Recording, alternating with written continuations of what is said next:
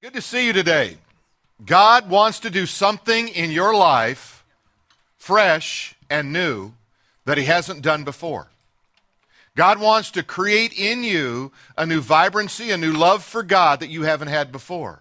Whatever you've experienced in God before, God wants to take it to a new level. You see, God is without limit. And what we want to do is we want to be able to begin to probe deeper into his person and into his character, into his nature by his spirit and by his word that we become more and more influenced by God so that we can influence more people for God. This past week, I, I every week I begin to think, can it really get any better? Can God just keep blessing more and more? And then he does. I know it's been a busy week when someone asked me on Tuesday, What'd you do yesterday? And I can't remember because there were so many details going on. But we had, I just want to say, a great meeting with our city of Anaheim.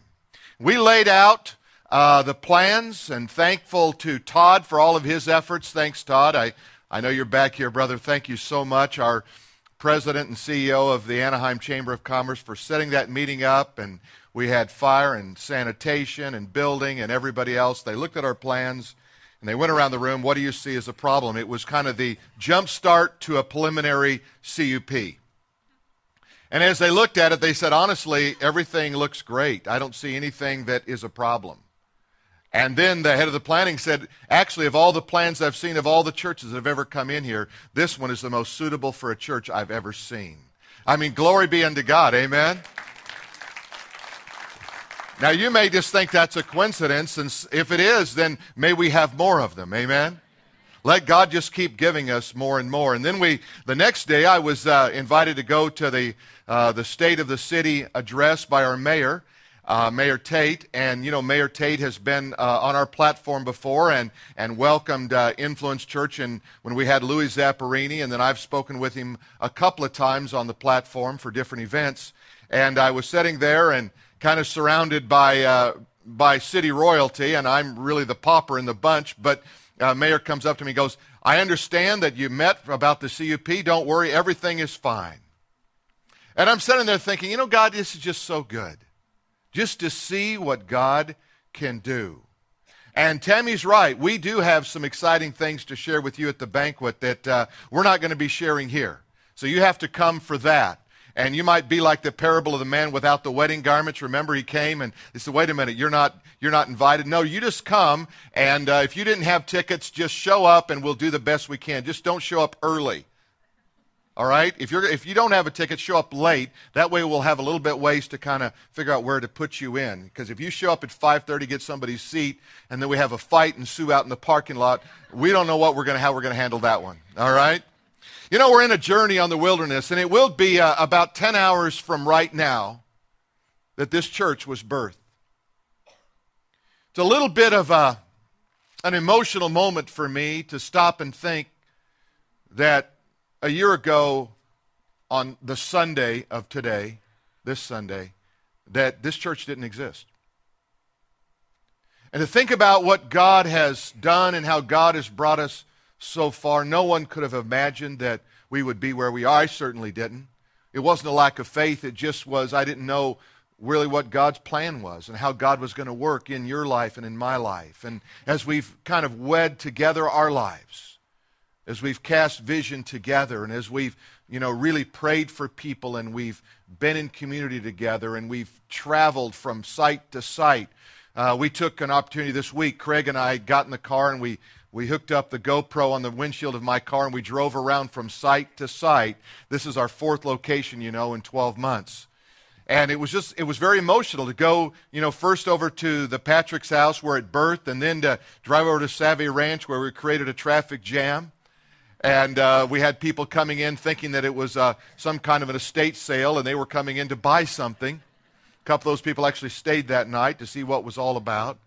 And then driving over to El Rancho, and where we uh, where we spent most of our, our year, really, up until uh, uh, through the first weekend in sun, uh, Sunday in uh, in September, and then from here we've been now, and now we look to our new location that we will soon uh, find ourselves in, and it's exciting to see. I I was so encouraged. Our architect Bob Robert Osborne said, Hey, I did a little something to the front. I hope you don't mind. And um, he said, I really didn't like those tiles on the front of that building. And so he's got a whole new look. We're going to show it to you at the banquet. It's going to be exciting. We've done some great changes uh, to really make it pop, and I think you're going to be excited about that. But here's some things we I want to share with you about the journey we're on. In the wilderness, there's a lot of things you learn. You kind of go into the wilderness thinking you can anticipate and know what's going to happen, and yet God does the unbelievable. Here's the one thing that I really believe that, that I want to start with and tell you about that here, here it is Satan's line of defense is broken in the wilderness. When you begin to praise God for your adversity, He has nowhere to go. When you begin to take the difficulties and the struggles of life and say, God, let this shape me, let this mold me, let me become the man or the woman of God you want me to be because of this event that's happening in my life called the wilderness. And the journey becomes something very powerful.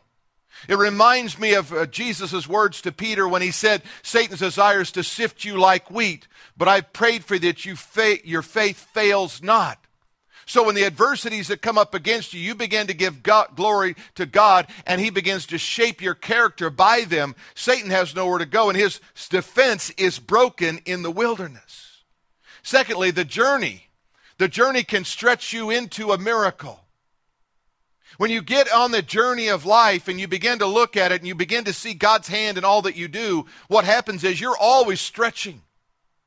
I sat down with our staff this week in a staff meeting and I said, you know, we've gone through this year and we've had to struggle and we've had to trust God and we've seen God work in great ways. But I want you to know it's just beginning. We are never going to be a church of the comfortable. We are never going to find ourselves where everybody can just kind of show up and go, oh, well, it's church again. I hope I like the music. I hope I like the sermon. We want to just stretch out constantly into the kingdom and the power of God so that we're always God dependent people and a God dependent church. Amen? And, and that is where we need to be. Because unless I'm living my life by faith, I feel like I'm a fish out of water. I'm a bird out of the air. I, I'm just like a bee without honey. I'm telling you, I want to be in that position with God. Third thing I learned in this wilderness journey, and I've said it every week, and you ought to know it by now. Say it with me. You can be in the middle of a miracle and not know it. You can be always living your life there and not knowing all that God is going to do, but just, just say to yourself right now, I am in a miracle. And I don't know what it looks like. I don't know how it's going to unfold. I don't know how it's all going to shake loose, but I'm believing and I'm trusting God. In Exodus chapter 33, we find a, a follow up to the story of the golden calf where uh, Moses went up on the mountain to speak with God. And as he came down, the people had slipped back into idolatry. And Moses, in his frustration, broke the, the tablets and he began to just call on God and wonder what was going on. God's anger was raised at that moment. And Moses is interceding for the people. And we pick up now the words that God is saying to Moses and this dialogue that ensues. So look with me in Exodus 33, verses 1 through 3. Then the Lord said unto Moses, Depart and go up from here, you and the people whom I have brought out of the land of Egypt, to the land which I swore to Abraham, Isaac, and Jacob. Now, just stop for a moment and think about this as we focus on this scripture. What God tells you He will do, God will do. God doesn't break His promises. Doesn't mean that His displeasure doesn't rise at times with us. Doesn't mean that He doesn't pull back somewhat from us. But just reminded, be reminded of this that God promises God will produce. God promised you eternal salvation through Jesus Christ our Lord, and He will produce that, and He will bring you to the place of glorification. God put His Spirit in you, He sealed you with the Spirit, and which is the guarantee of the inheritance that you're going to have unto the day of redemption, the Bible tells us in Ephesians chapter 4 and verse, uh, verse 30. So he says here, I'm going to keep my promise. I swore to Abraham, Isaac, and Jacob, saying these words To your descendants I will give it. Then, verse 2 And I will send my angel. It's interesting that he uses that phrase, not an angel. He said, I'm going to send my angel. We know there's a hierarchy of angels within the kingdom. We know that there were three archangels, apparently, and, and that would be uh, Michael and Gabriel and Lucifer, and Lucifer fell away, but we don't know which one is his angel. This could be the angel of the Lord spoken of in Scripture, which I believe is a pre incarnate appearance of Jesus Christ. Because every time they see the angel of the Lord, they, they think they're going to die. They say, I've encountered the Lord whenever they ever they encounter that angel. He says, But I'm going to send my angel before you, and I will drive out the Canaanite. Now, there's a lot of tribes we're going to list through this, uh, through this passage of Scripture that you're not going to know anything about, you don't even care about, and probably you're not going to go home and look it up. It's okay. But can I tell you this? Every one of these tribes are representative of people, situations, problems, and, and all kinds of circumstances are going to come into your life, and they're going to come in like enemies. And be assured what God says here I'm going to drive out the enemies of your soul. I'm going to drive out fear. I'm going to drive out loneliness. I'm going to drive, drive out hopelessness. I'm going to drive out those things that cause you to despair and want to give up because I am the Lord your God. So I'm going to drive out the Canaanite. I'm going to drive out the Perizzite. I'm going to drive out the Hivite and the Jebusite. I don't know why they all had Ite names, but they did. I guess they all had the same father. Go up, go up to a land flowing with milk and honey. What an unusual term, and yet it's used repeatedly through Scripture, isn't it? We're going to look at that in a minute. For I will not go up in your midst, lest I consume you on the way, for you are a stiff necked people. Now, here's what God said I'm going to withdraw my presence for a while, but I'm going to keep my protection. God says, You know, you're such a stiff necked people, you always want to do what you want to do, and I'm just fearful of my own response. It might be that I just unleash my anger on you in the way, so I'm going to pull back my presence and I'm going to send my angel along with you. You know, that happens in our life sometimes. Sometimes we don't feel the presence of God because God is pulling back, but just never, just always be reminded that His protection is always there with you and His presence is always available. You know why God chose the Jews, He tells us in the scriptures? Because of this very thing. He said, I didn't choose you because you were more noble. I didn't choose you because you were more powerful or the greatest nation on earth. I chose you because you were stiff necked.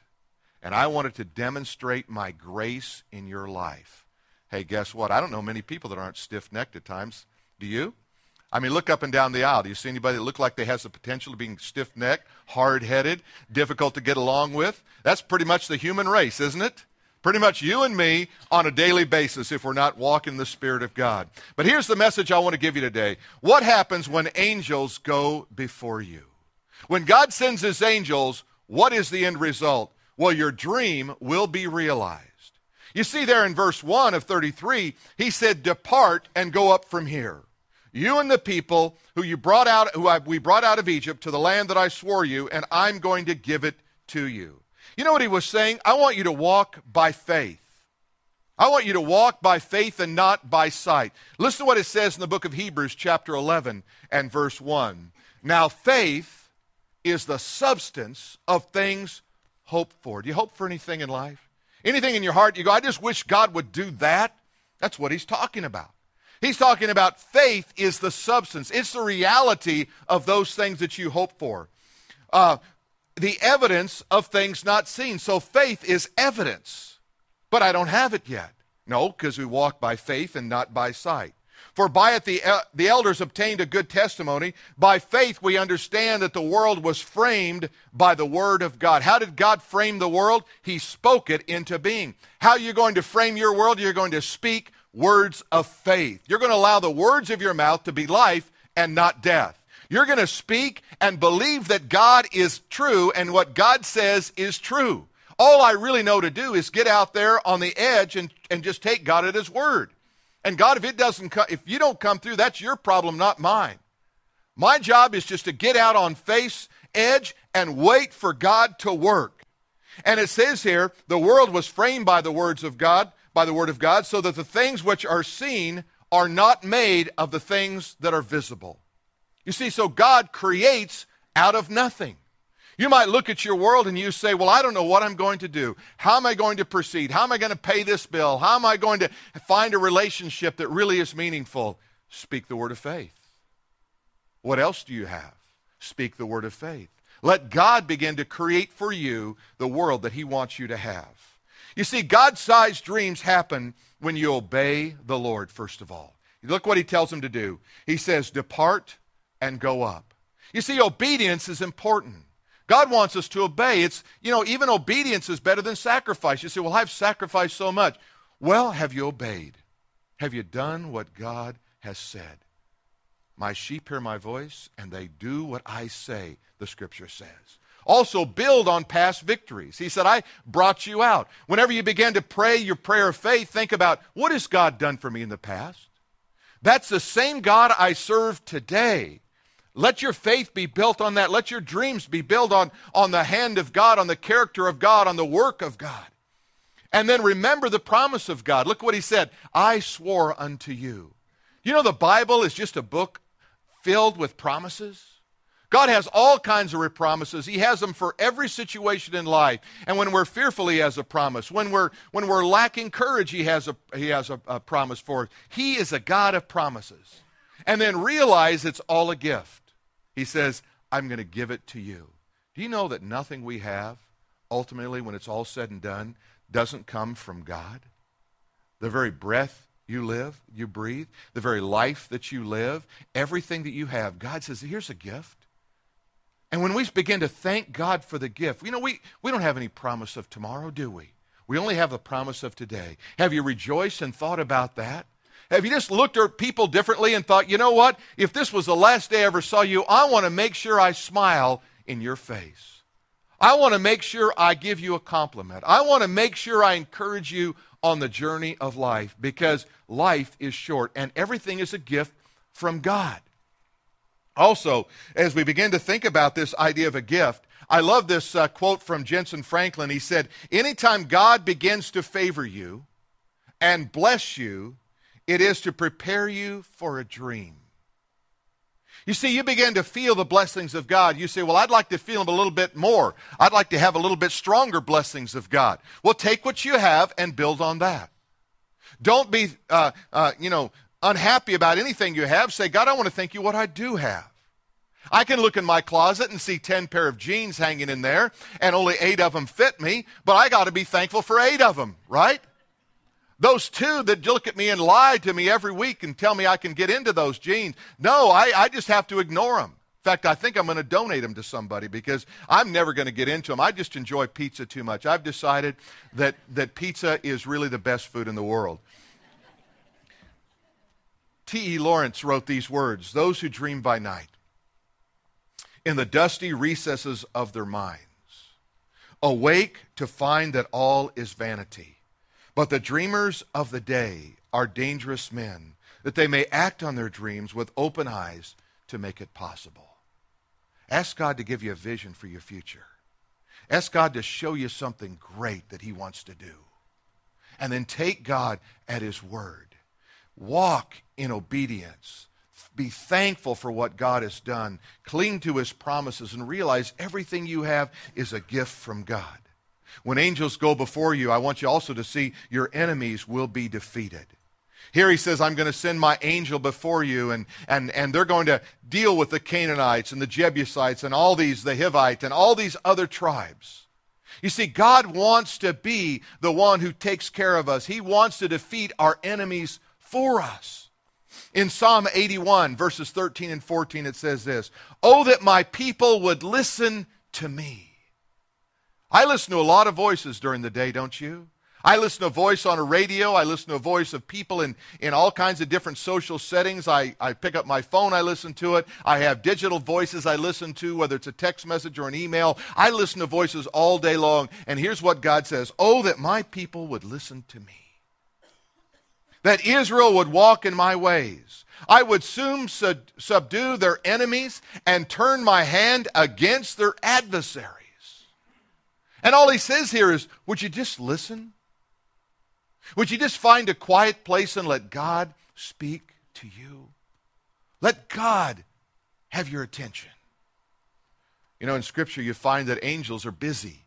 We don't typically think a lot about angels and about the role that they have, but if you begin to study angels and their activity in Scripture, I want to give you just a few areas where they're busily working. First of all, it tells us that God dispatches angels. He said, I will send my angel. He tells us that God works. He says, I'm going to drive them out. You see, enemies, have you ever noticed that enemies of your soul and your mind don't leave quietly? You need a bouncer. You need the Holy Spirit to be your spiritual bouncer. Because you've got enemies in there. They, they've, persistent sin doesn't go away because you wish it so. Oh, I wish I wouldn't do that anymore. It just stays. Have you ever noticed that? It doesn't go away because you want it to go away. Oh, I just want it to go away so bad. Stays right there with you. Have you ever noticed? Good friend, I'm here. Just like your, your pet dog, I'm going to be wagging my tail waiting for a little attention. Doesn't happen because you cry it away. You can cry all you want.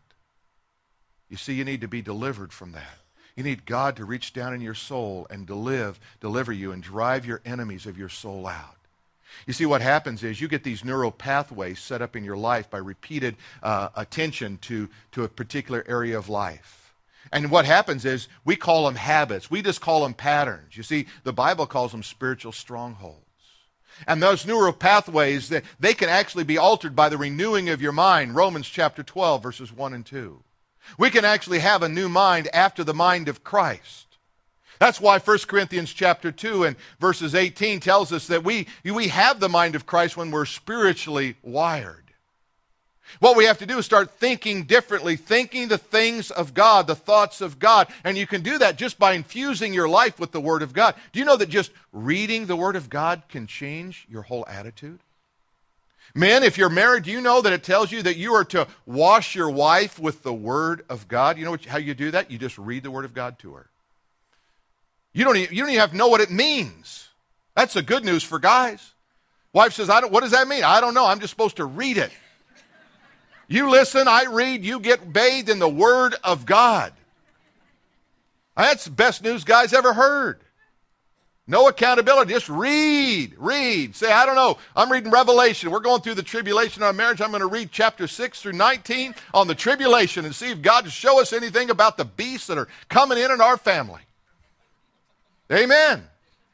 You want to be a little bit more positive? Go to Psalms.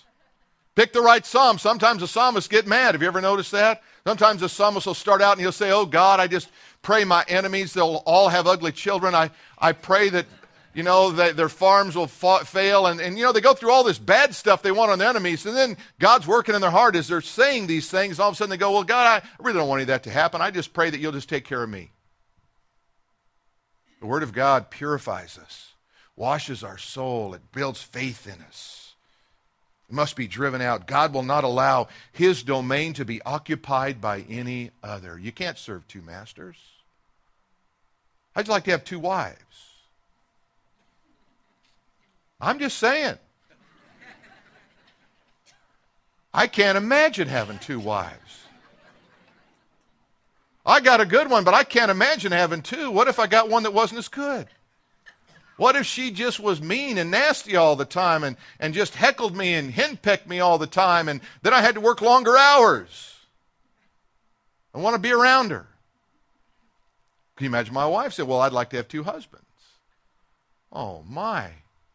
She'd never finish picking stuff up. I remember early in our marriage, my, my wife said, You know, your mother doesn't work here. I said, Well, that's a shame. Because she was really helpful. Fix me a little breakfast, make my bed, give me an allowance, send me out for the day. Came home a little sad. She'd comfort me, do my homework for me. It was awesome.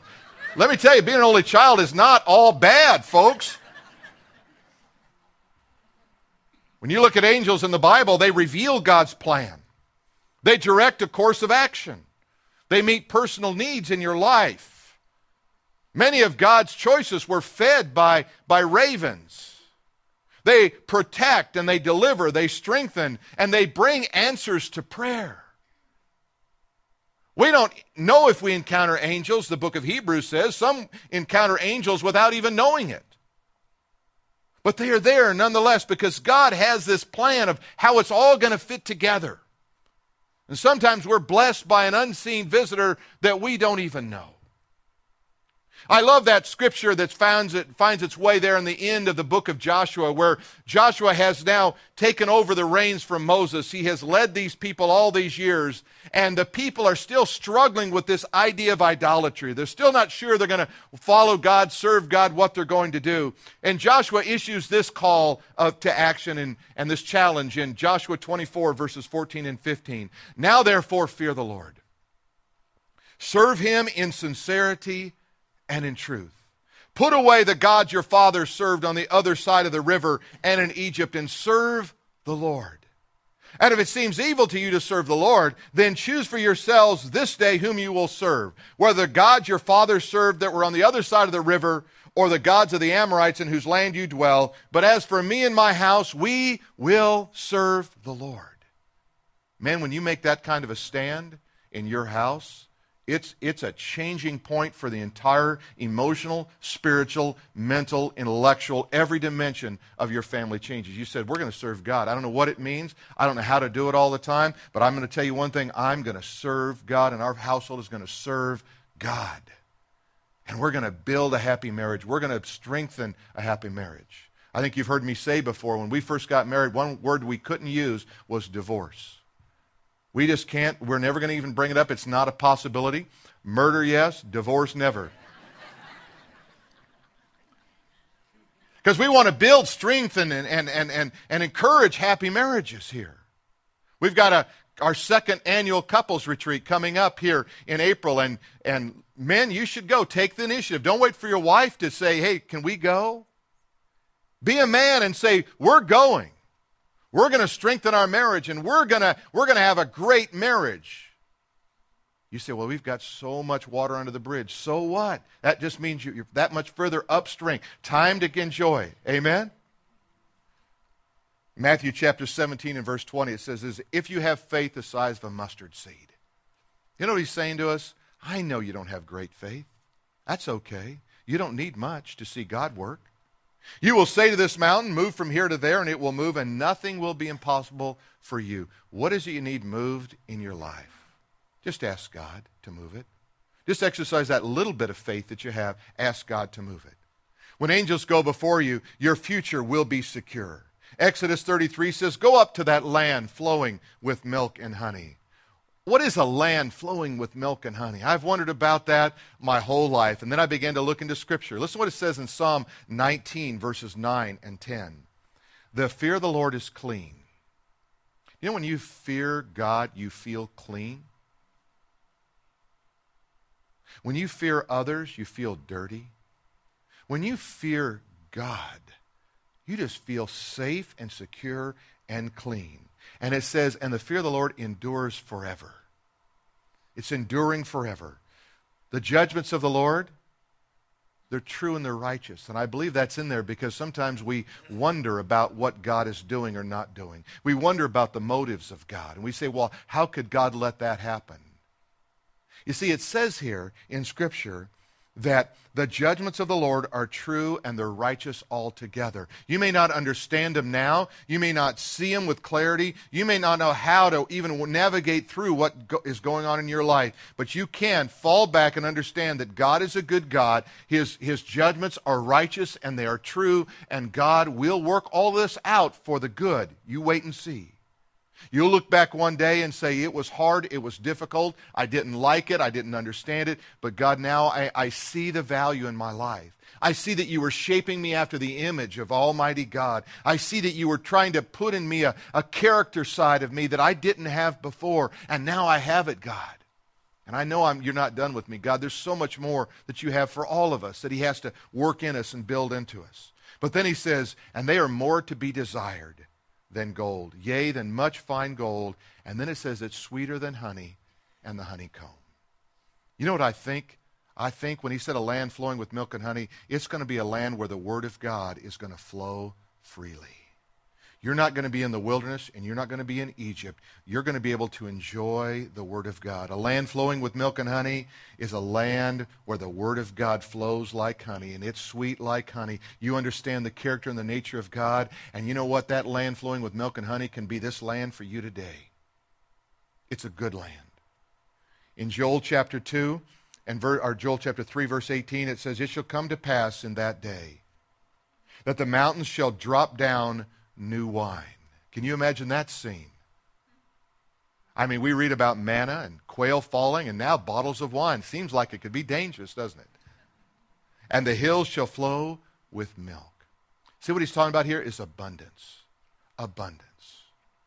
He says, I'm going to bring you new wine, but I'm going to bring you uh, hills that are going to flow with milk, and all the rivers of Judah fl- shall flow with waters. And a fountain shall come forth uh, of the house of the Lord, and shall water the valley of Shittim. I want to just, I want to open up the hills to you. And I want the milk and the honey to flow to you. I want to bless you, is what God is saying. But you've kept me from blessing you. You haven't obeyed me. You haven't walked in my way. You haven't read my word. You haven't lived out your life for me. All I really want is my children to love me and to serve me and to follow after me. Isn't that what every parent wants? You just want children that respect you and love you. You know they're going to be different, but there's something about raising up children that walk in their integrity that blesses any father any mother. And our Heavenly Father is the same way. Listen to what it says in Zechariah chapter 10 and verse 1. Ask the Lord Ask the Lord and for rain in the time of the latter rain. The Lord will make flashing clouds and he will give them showers of rain and grass in the field for everyone. Have you asked God lately? God, would you just open up the heavens and bring down the rain of your blessing? Will you bring the latter rain? Will you bring renewal and revival? Will you stir my heart afresh? Will you come in and powerfully in my, in my heart, Holy Spirit? Will you bless me? Proverbs 16 and verse 15 says, in the light of the king's face is life. How'd you like to just be able to look into the face of Jesus? You know what you'd see? Life. You'd see life. And his favor is like a cloud of the latter rain.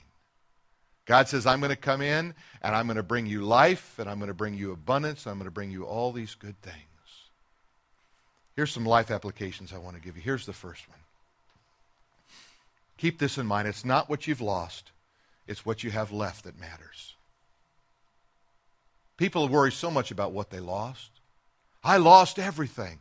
Great. Now you can start over with all kinds of good stuff you like.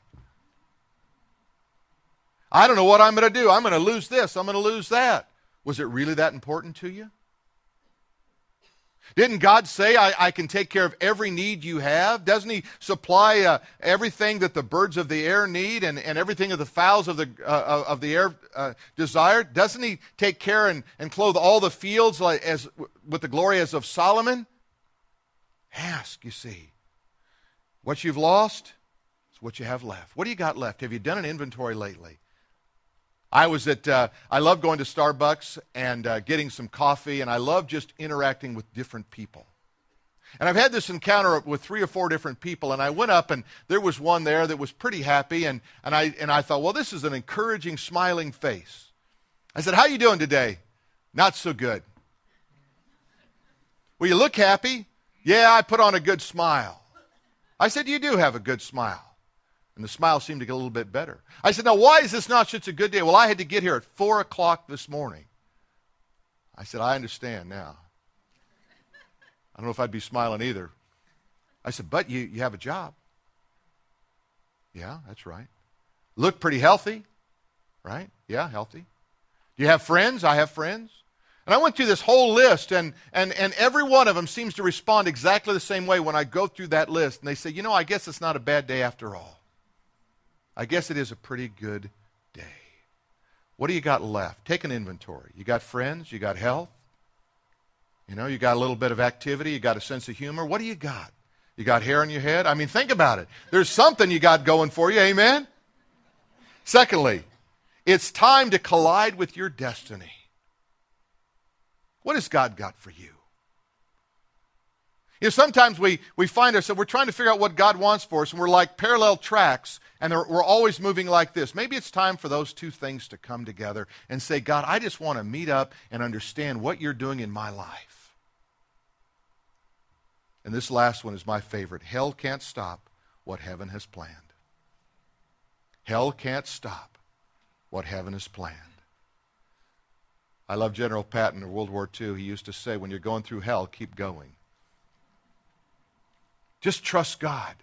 If God has got something for you, God is going to make a way. You may say, well, I don't know if God's... No, God, if God's got a plan, his plans come through.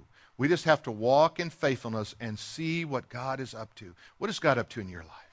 I do know this. The one plan that God has for every one of us is number one, that we know Jesus Christ as our Lord and Savior.